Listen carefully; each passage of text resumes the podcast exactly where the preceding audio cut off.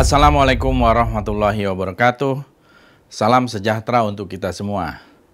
Beberapa hari ini kita menyaksikan sebuah pertarungan besar pemilihan presiden Amerika Serikat antara Donald Trump, incumbent atau petahana, melawan Joe Biden.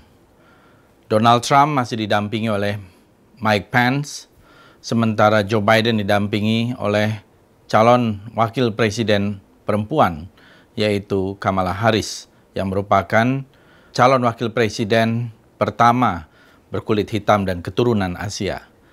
Kita menyaksikan bahwa demokrasi di Amerika merupakan demokrasi yang sudah berjalan ratusan tahun.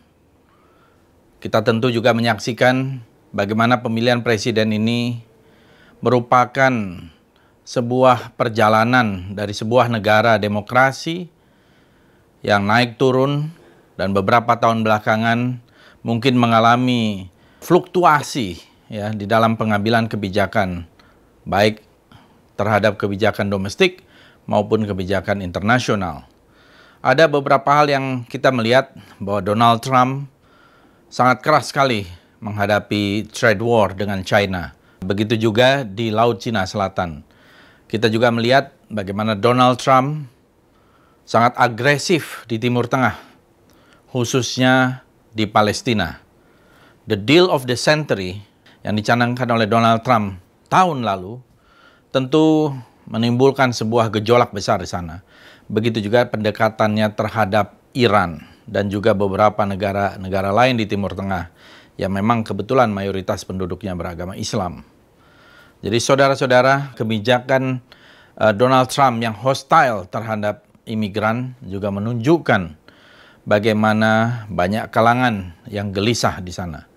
Kita menyaksikan empat tahun ini merupakan empat tahun yang penuh gejolak di Amerika Serikat yang mempunyai tentu dampak ke wilayah kawasan kita.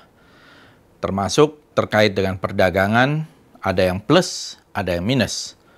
Dengan terpilihnya Joe Biden ya kita menyaksikan bahwa Joe Biden sudah mencapai 270 electoral college. Dalam sistem pemilihan presiden di Amerika, siapa yang mencapai 270 electoral college dialah yang akan menjadi presiden. Nah, ternyata Joe Biden akhirnya bisa menembus itu bahkan melebihi terutama di beberapa negara bagian kunci seperti Pennsylvania, Arizona, dan juga sebelumnya ada Michigan dan juga Wisconsin. Jadi kita melihat bahwa basis-basis tradisional antara Partai Demokrat yang mendukung Joe Biden dan Partai Republik yang mendukung Donald Trump mengalami juga swing states ya atau perubahan-perubahan posisi. Menurut saya merupakan sebuah tontonan demokrasi yang menarik. Ada hal-hal yang menurut saya perlu kita pelajari. Saya termasuk menganjurkan kepada KPU untuk belajarlah dari sistem penghitungan suara di Amerika. Penghitungannya meyakinkan, ya. Tidak ada yang bisa disulap maupun diakrobatkan. Nah, walaupun kita tahu belakangan ada Donald Trump ingin penghitungan setelah pemilihan itu dihentikan, tidak berarti sistem penghitungannya yang dipersoalkan. Yang dipersoalkan adalah timingnya, waktunya. Tetapi suara rakyat Amerika tidak ada satupun yang dimanipulasi.